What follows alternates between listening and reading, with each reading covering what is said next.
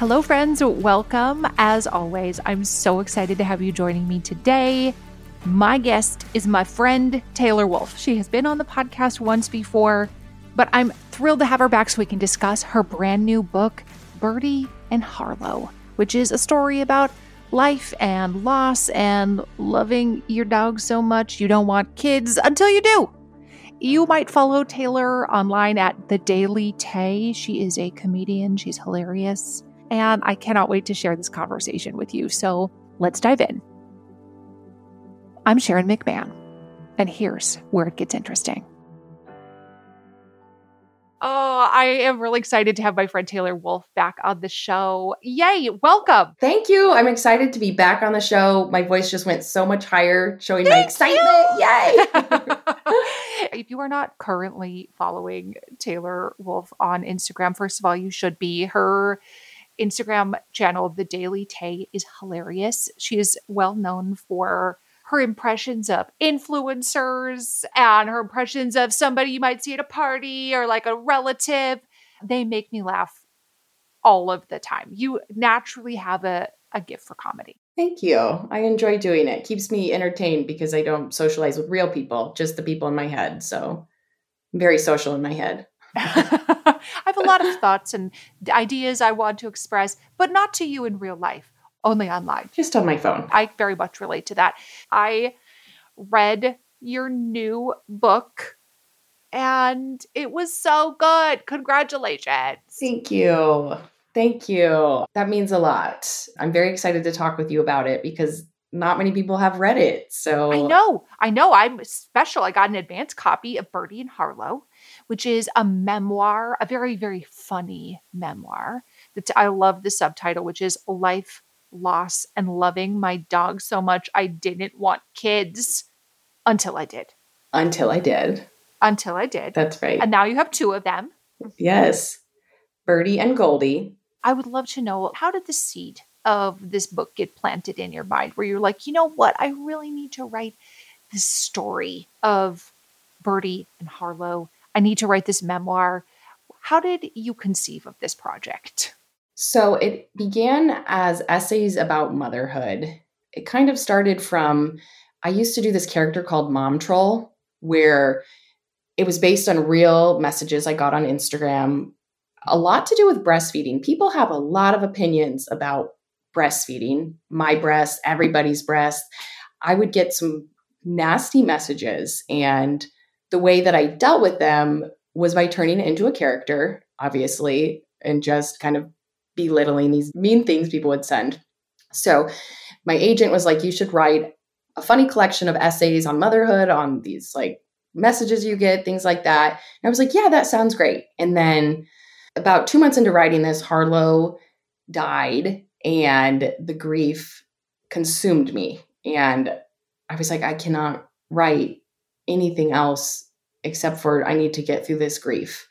So I spoke with my agent and I was like, I'm getting nowhere on these funny mom essays. And I'm like, I'm writing about my boy, Harlow. I'm like, because that's how I work through things.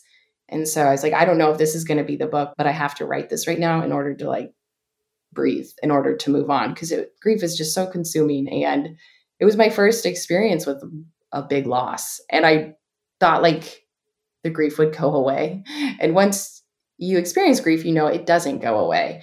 So, anyway, I'm not going to pitch you every time something terrible happens in my life, but right now I was wondering can I write instead about motherhood and also loss? And so then that's how the idea kind of came about. And then I was as I was writing it, I learned that Harlow led me to motherhood. Even though we discussed Harlow did not call me mom, but you mother your dogs. And so he led me to realize I did want to be a mom because I had heard people love their kids as much as their dogs. And even though I was skeptical, I was like, there's no way it could get any better. But I'm like, maybe we should try. Maybe we should see if it's true. So that's kind of how the idea was born for it. This is an idea that requires further investigation. Is it possible to love a child as much as I love Harlow? I didn't think it was true, but it is. I learned it is true. And so much so that we had another kid and another dog. Now we have two kids, two dogs. What are your dogs' names now? So we adopted Gunny full name Gunnar. That was his name he came to us with. He's 10. And then we got Vinny. His full name is Vincent Carlito. Vinny, Vinny, Vinny. If anyone out there is pregnant and thinking about getting a puppy, I do not recommend it. If you are very emotionally unstable, I extra don't recommend it. but there's a whole reason we got Vinny. That's revealed more in the book. It's that time of the year. Your vacation is coming up. You can already hear the beach waves, feel the warm breeze, relax, and think about work. You really, really want it all to work out while you're away. Monday.com gives you and the team that peace of mind. When all work is on one platform and everyone's in sync, things just flow wherever you are. Tap the banner to go to Monday.com. One size fits all seemed like a good idea for clothes. Nice dress. Uh, it's a it's a t-shirt. Until you tried it on. Same goes for your health care. That's why United Healthcare offers a variety of flexible, budget friendly coverage for medical, vision, dental, and more. So, whether you're between jobs, coming off a parent's plan, or even missed open enrollment, you can find the plan that fits you best. Find out more about United Healthcare coverage at uh1.com. That's uh1.com. Hey, it's Ryan Reynolds, and I'm here with Keith, co star of my upcoming film, If, only in theaters, May 17th. Do you want to tell people the big news? All right, I'll do it. Sign up now and you'll get unlimited for $15 a month and six months of Paramount Plus Essential Plan on us. Mintmobile.com slash switch. Upfront payment of $45 equivalent to $15 per month. Unlimited over 40 gigabytes per month. Face lower speeds. Videos at 480p. Active Mint customers by 531.24 get six months of Paramount Plus Essential Plan. Auto renews after six months. Offer ends May 31st, 2024. Separate Paramount Plus registration required. Terms and conditions apply if rated PG.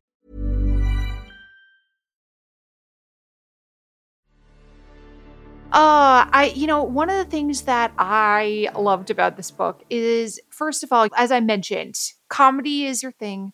You naturally are very funny, and you found a way to write about topics that can sometimes be really challenging, heavy, emotional. Motherhood is emotional for most people, you know, and sometimes those those highs are very very high, and sometimes the lows are very very low. But often it doesn't feel funny or it feels wrong to think something is funny. It feels wrong to laugh at something that is challenging. And I have often thought that using humor to cope with difficulty is an extremely useful tool. I think so too. And that people who insist on being serious all of the time are actually not doing themselves any favors. Now, I'm not saying laugh at people's misfortune I'm not saying like kick someone when they're down and tell them they look ugly when they're covered in mud. That's not what I'm saying. I'm saying laughing at yourself, laughing at your own situation. How has using humor helped you cope with the difficulties of adjusting to motherhood and the difficulties of losing your beloved friend? Oh, that's like comedy is my crutch that's how some of my best characters are born. Like I said, mom troll. I think relying on my stand up background has helped me a lot. What I think of as one of my most meaningful stand up sets, I performed it the night before I had a D&C surgery. I didn't know I was about to have, which is kind of ironic to me thinking back. But the entire set was about my miscarriage and the stupid things people say when you have a miscarriage and just how people act and they're so common unfortunately. So like in, and in talking about it so many people have said i miscarried and i didn't talk about it or i didn't know how to feel about it. I'm more comfortable talking about these harder topics through comedy and it's transferred into even like now with a toddler who goes without saying we love our children but toddlers are hard. Oh my gosh. So even like bringing up the highs and lows of how can i like miss these days with my toddler even though i'm like oh my gosh this morning was brutal just getting to this show. Felt like it took hours and tantrums, but still she's gone. I'm like, oh, I miss her. It's like, that doesn't make sense. But for some reason, knowing it doesn't make sense to anyone else and we're all in this boat, that's comforting. Mm. Tell me more about your comedy background because I'm so curious. How did you get into stand up? How did you even get into doing all of these sort of like sketches with all of these different characters? Oh. How did that happen? It requires, first of all, a lot of courage to get up on a stage and do stand up. So much courage. How did you get started doing that? So when you live in Chicago, it's such a comedy hub.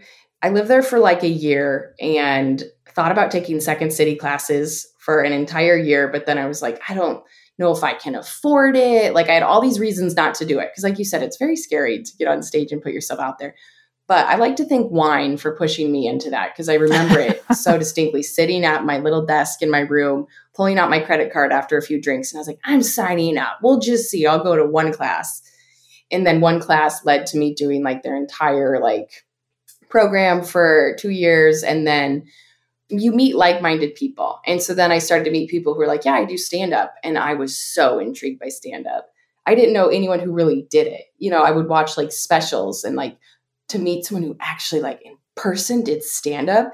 So my first stand up night was at the Second City again on like a Saturday night in a brightly lit classroom, like 6 p.m. A terrible stand up situation, but that's where everybody starts. And the first time I did it, I completely blacked out. It was the weirdest feeling of like floating away, but your voice was still like going and talking. And then I sat down next to Chris and he's like, people laughed. And I was like, I blacked out but also I want that feeling again.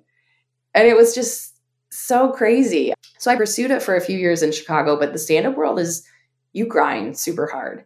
I know that's like the truth for a lot of things, but it's late night world. And that's just, I'm a tourist. I'm so sleepy. So I was like, I can't be a late nighter. So I didn't pursue it too much longer after a few years, even though I really loved it. I was like, I miss my couch. And so that's when I was like, I wonder if I could do stand up ish from home. And this is like right around when Instagram stories came out. I am the age of someone who was on Instagram before stories. I don't know if anybody else remembers that era. Oh yeah, I do. I do. Uh, yeah, they just came out one one night and I was like, what are these? And so I started kind of doing videos on my own terms. And now it's come full circle in that with my book tour, I'm hoping to do a little stand up with it as well because I miss the stage. But the difference is I'm setting the time. It will not be 10 p.m. It will be 6:30, maybe 7 if I'm feeling crazy. like the sun will still be in the sky ish. Yeah, I totally can relate to that. That first of all, I'm not going to do stand up. I don't have that skill set. But secondly, even if I was going to, there's no way I could live that life. I'm toast by 9 p.m there's just no no chance that I could be like my set starts at 11:45. I hosted an open mic that started at 10 on a Monday night and that's just not me, but I tried. I really tried, bless my heart, but oh my god, I just not a late nighter. It just is not, I could never do it. I totally can relate to that. But I love that you found a vehicle for your work, which is, again, so funny you found a vehicle that perhaps reaches more people than your stand up. I mean, it definitely does because a lot of times these open mics, when you're starting, there's 20 other people in the room. They're all comics. Their faces are all in their notebooks reading their jokes. Nobody really cares. And then I was like, but at home, I can reach hundreds of thousands of people on my couch. I'm going to choose home. it also seems to be true that people who are comedians or people who have a natural bent towards comedy that people expect to be able to walk up to them and demand that they be funny.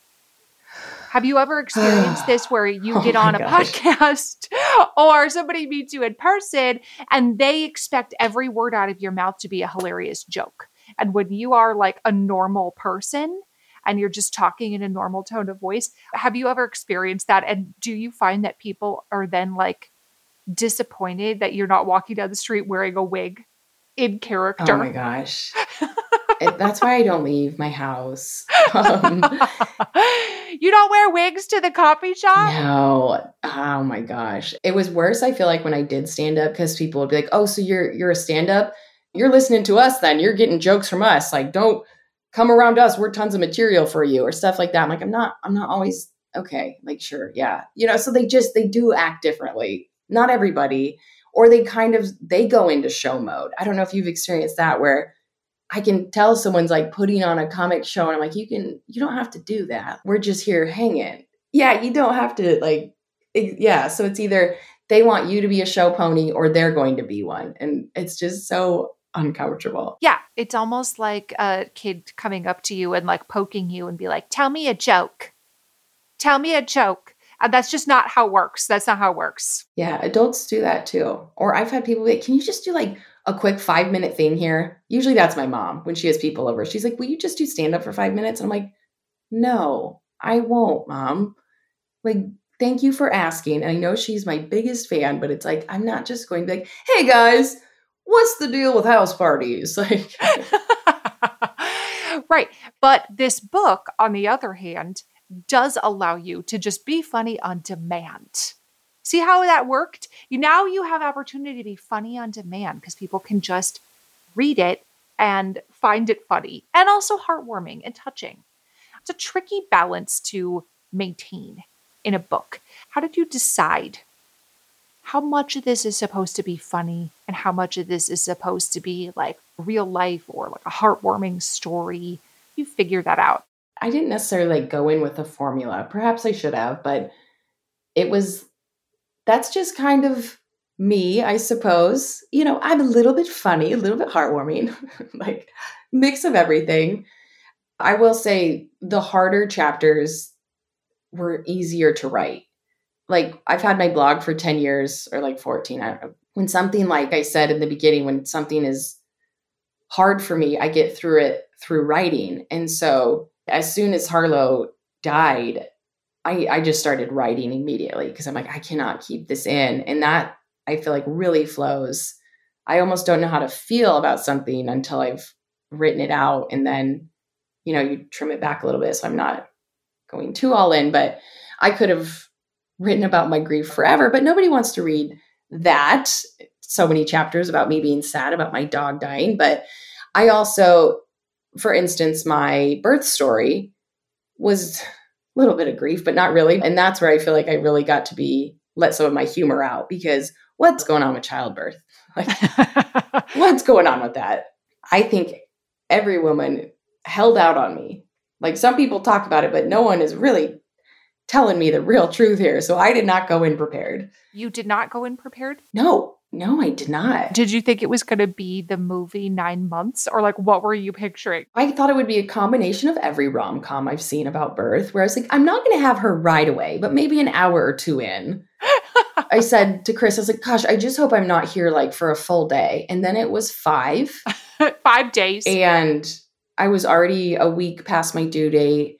They gave me everything possible to induce labor. Got the full buffet of things, Foley bulb Pitocin. Like, I don't even know all the things. By the end, I was like, yeah, try it. And nothing worked. So they just, they did a C section then, which I was like, why did we not just do that from the start? Let's just do that. So I did the C section with my second, with Goldie. And again, I, I was not prepared because people told me, they're like, your second C section, someone actually said it's a piece of cake. And I'm like, ma'am, what cake are you eating? Because that was not a piece of cake. It was not delicious. It was not. You are a liar. It was not a walk in the park. I've never had cake or park walks that felt like my body was being, you know, ripped apart. Like, no, I shouldn't, it wasn't ripped apart, but it was harder than my first C section, which I was led to believe it wouldn't be. I was just like more awake for it. And I was like, oh, I do not like that feeling. Like, you guys are breaking my ribs okay, I can talk about this forever because I look at people differently now. I'm like, how did you get here?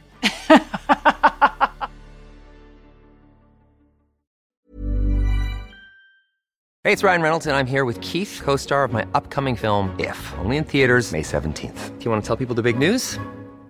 All right, I'll do. Sign up now and you'll get unlimited for $15 a month in six months of Paramount Plus Essential Plan on us. Mintmobile.com slash switch. Upfront payment of $45 equivalent to $15 per month. Unlimited over 40 gigabytes per month. Face lower speeds. Videos at 480p. Active Mint customers by 531.24 get six months of Paramount Plus Essential Plan. Auto renews after six months. Offer ends May 31st, 2024. Separate Paramount Plus registration required. Terms and conditions apply if rated PG.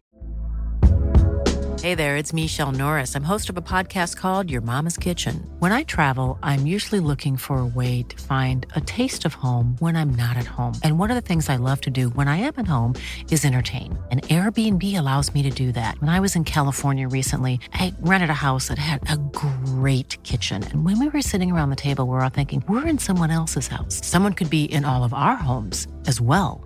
If you have a home, but you're not always at home, you have an Airbnb. Your home might be worth more than you think. Find out how much at airbnb.com/slash host.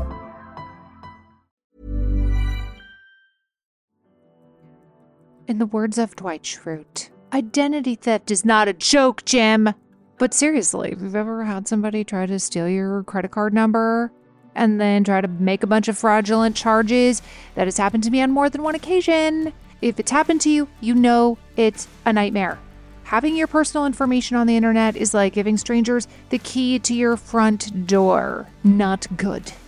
And Delete Me can keep that door locked and your information safe. And I recently found a solution that is a service called Delete Me. Delete Me finds and removes any personal information that you don't want online, and they make sure that it stays off.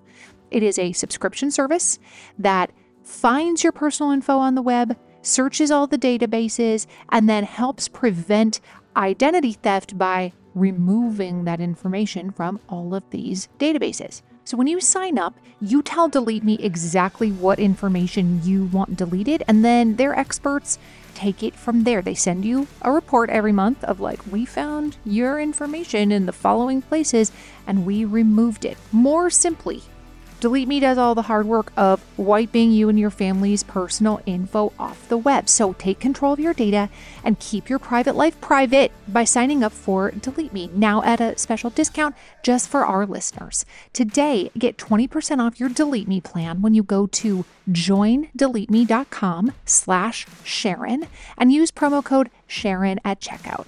The only way to get the 20% off is to go to joindeleteme.com slash Sharon and use code Sharon at checkout. That's joindeleteme.com slash Sharon, promo code Sharon. I would love for you to tell people what was it that changed your mind about having children? Because in the subtitle of your book, I didn't want kids until I did. What was it that made that shift in your mind? This is a big question. I will say, I used to Google, why do people have kids? Why do people like kids? What's the good thing about kids? Google doesn't give you a lot of answers for that one.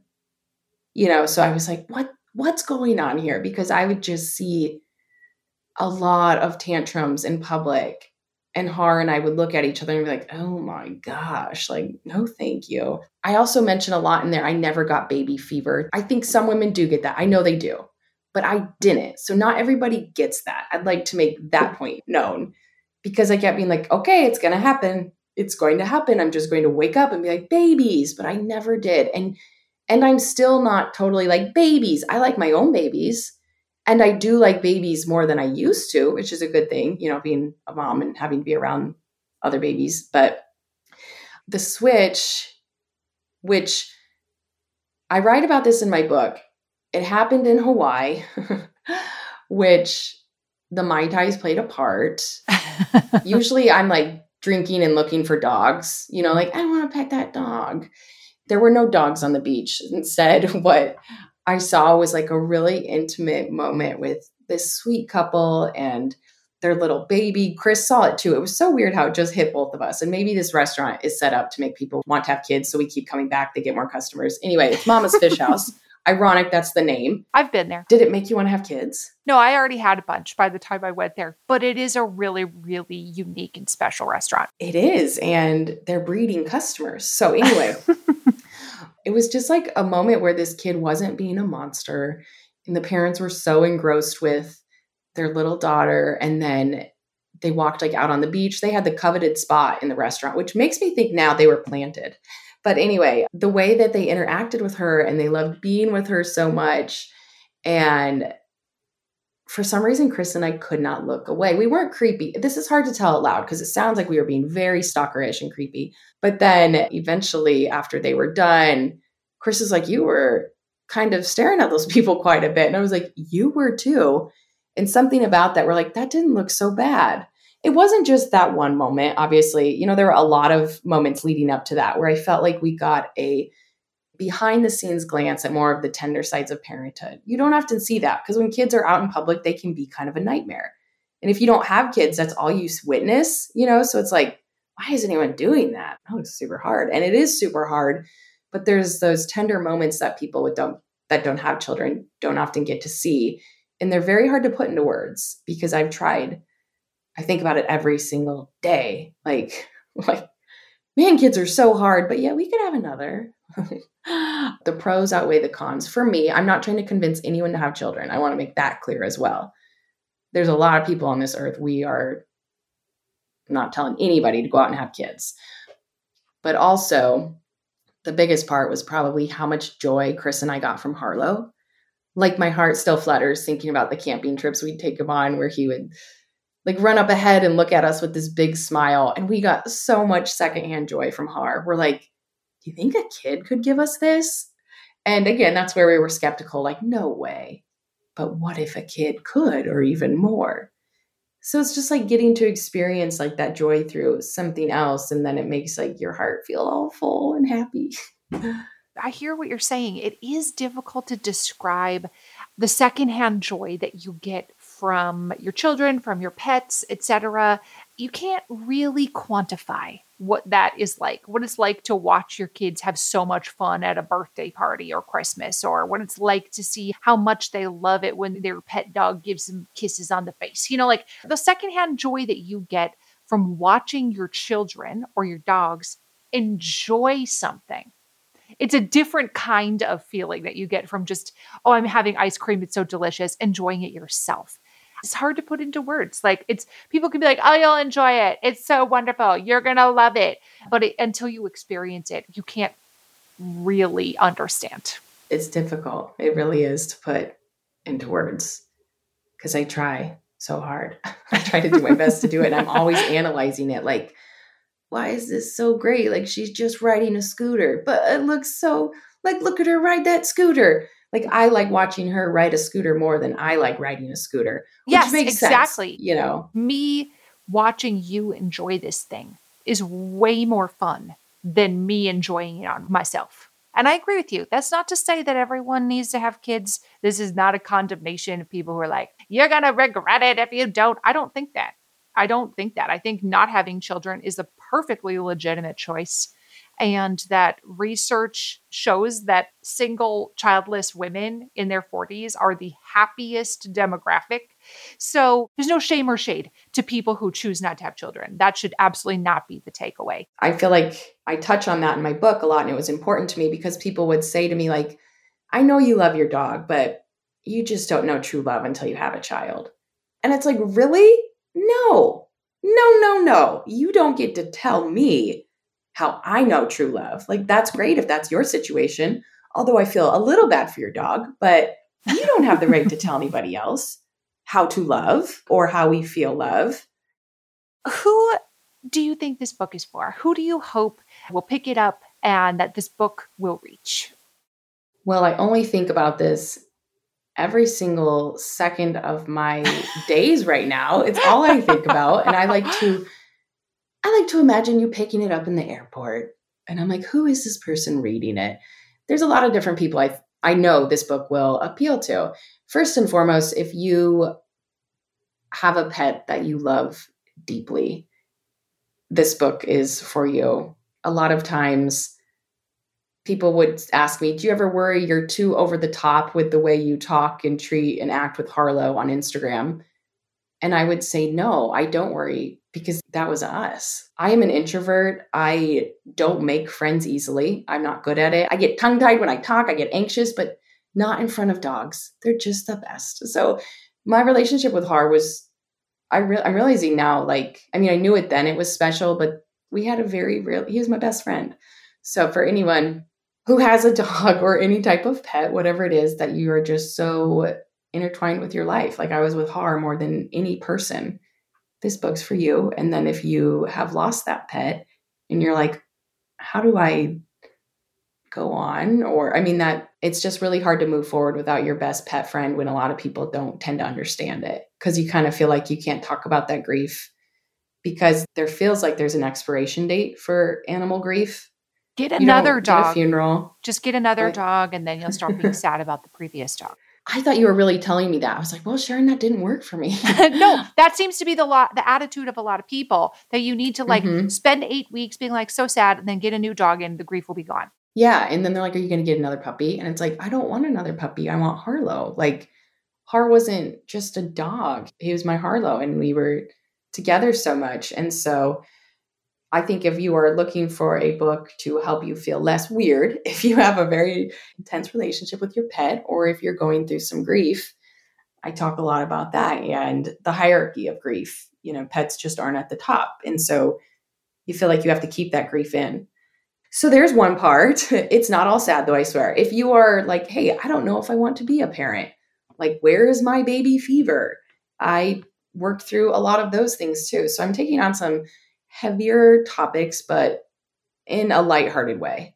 If you've gone through pregnancy loss, and that in itself was oh, that's such a hard thing to go through for so many reasons. For me personally, it was because we didn't know if we wanted to have kids. And then when we lost our first, I felt like I didn't deserve to grieve like those who did know mm. because I was so uncertain of this pregnancy and then I lost it and it just crushed me. And I would spend so much time in my head being like, you don't deserve to feel like this. Like, there's women who have been trying for years, they deserve to grieve more than you. So there's a lot of touching on the like grief part of who deserves it when it's like, you can't compare grief we all have our own that we carry and the only grief we know is our own. So there's no sense in comparing it whether it's you know you missing your dog or you wondering why you're grieving pregnancy loss when you weren't even sure and you know other people have tried longer and just so many things we think about. There's me talking about doing stand up in chicago and also like these meaningless jobs i had in my 20s where i was constantly thinking is this life? Like i just have to be in this cubicle forever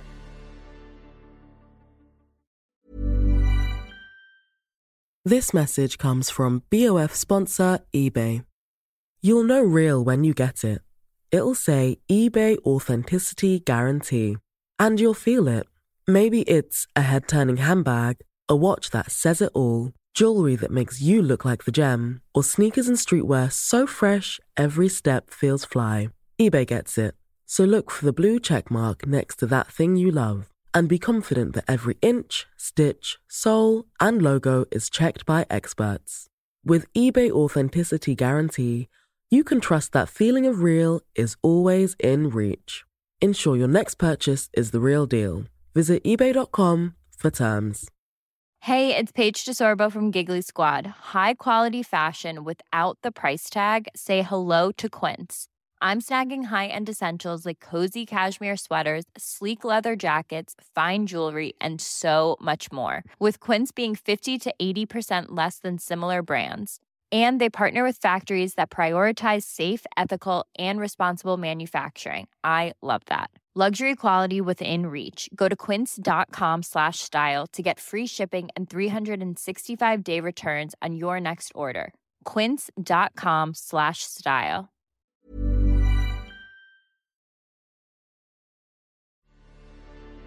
I love all of the little sidebars that you have in here that made me laugh, like things I often wonder about cave women and motherhood.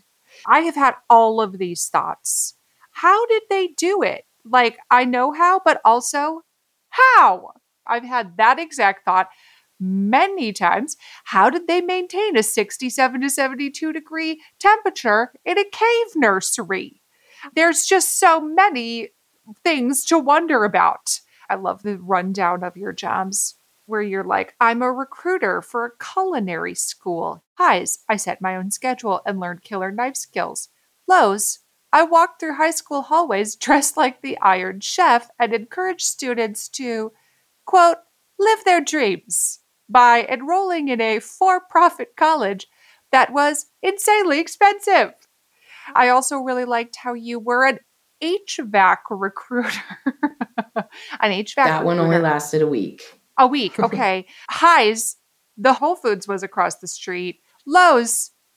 Literally everything else. You've had a lot of recruiting jobs and you found a job on Craigslist selling restaurant coupons. Actual coupon books. Also, mm-hmm. you set your own schedule. Lows.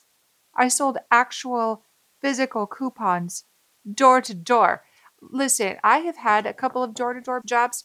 That is rough going. That's some rough. Those is rough terrain. Rough, rough seas ahead. Yeah, they really are. They build character. Were you successful in that endeavor? No, no, I really wasn't. I'm not great in sales, believe it or not. How are you at recruiting? Because you've done that for a while as well. Not good. not good. I was not good at any of these jobs. I either quit them, I was laid off, or I was just fired sometimes. I mean, hey, it happens to the best of us that we're fired from something we're actually really terrible at. Yeah, exactly. I was like, but why? They're like, because you're not selling. Oh, okay. Weird. Weird. Yes. The part about the cave women giving birth, I was like, these are all actual legitimate questions. How did you do that? Because even with highly educated professionals, a lot of people still have trouble. I loved your acceptance speech for winning an award for earliest epidural given. That I thought that was hilarious. A prestigious award. It is. So few of us are able to bestow that award upon ourselves. I would just I'll go ahead and explain. I was 0.00 centimeters dilated. And I said, Yes, I will take that epidural. Thank you. And I do not regret it. Most people would not be able to talk people into giving it to them. Most people would be like, You have to wait until you're four or in active labor in order to get this epidural. I had a wonderful nurse who she's like, You can have that whenever you want it. And I was like, I want it now. Now, please. Now. Mm-hmm. And you won an award for it. So it ended up working out. Mm-hmm. It did. what do you hope somebody feels when they finish reading this and they close the book? What do you hope they take away from it? My goal in writing this is I want people to feel seen. I want them for a lot of different reasons. Obviously, like with their love for their pet, I want them to put it down and maybe think about memories of when they had a pet they loved or think about early motherhood, what that was like for them. I want them to put it down and like, this sounds cheesy, but smile and maybe continue thinking about other things and how it relates to them. Like how this book is the story of Birdie and Harlow, but how that transfers into everyone else's story. You know, the relatable topics in there. Also, um, I want it to make people feel less weird about maybe some of the things they have going on in their own mind. Something I touch on in there is my anxiety for different things, my intrusive thoughts in motherhood. As soon as I learned those had a name, they made me feel so much less alone. So I'm hoping if there's another mom out there who reads this, they're like, okay, so it's not just me having these terrible worries and someone feeling, like I said, it just goes back to feeling more seen, less weird, because we're all weird and we all have you know, the things we go through. So I think I've heard people are worried it's a super sad book, and I don't think no, it is. it's not. It's not a super sad book. It's funny and heartwarming. That's how I would describe it. But also, the sad parts are what make it heartwarming. That's the kind of the definition of heartwarming is that there has to be like a oh, in order to feel like it's a heartwarming story, right? If it's I bought a sweater on sale at the mall, there's no sadness there. There's no there's no counterpoint to the happy ending. So you need those sort of like oh moments to feel the heartwarming story. So no i did not put it down and feel like oh wow devastating. What a devastating book. No it made me laugh. It made me smile. And i, I think you were successful. It makes you feel less alone in your weirdness because everyone is secretly weird. Whether they wear a wig on the internet everyone is secretly weird and it's just better if you embrace your weird and don't keep it in. You know, put it out there. I totally agree. Absolutely. Thank you so much for being here today. I loved seeing you again. Congratulations on your book. Thank you for having me. And you haven't let me tell you congratulations on the millions of things, on your upcoming book, on the grants that you just finished. Like, that's incredible. Oh, thank you. Taylor Wolfe's book, Birdie and Harlow, is out on September 19th, so you can pre order a copy today or go ahead and pick it up at your bookstore or at bookshop.org. I'll see you soon. The show is hosted and executive produced by me, Sharon McMahon. Our audio producer is Jenny Snyder. And if you enjoyed today's episode, please be sure to subscribe on your favorite podcast platform. And if you could leave us a review or share this episode on social media, those things help podcasters out so much. Thanks for being here today.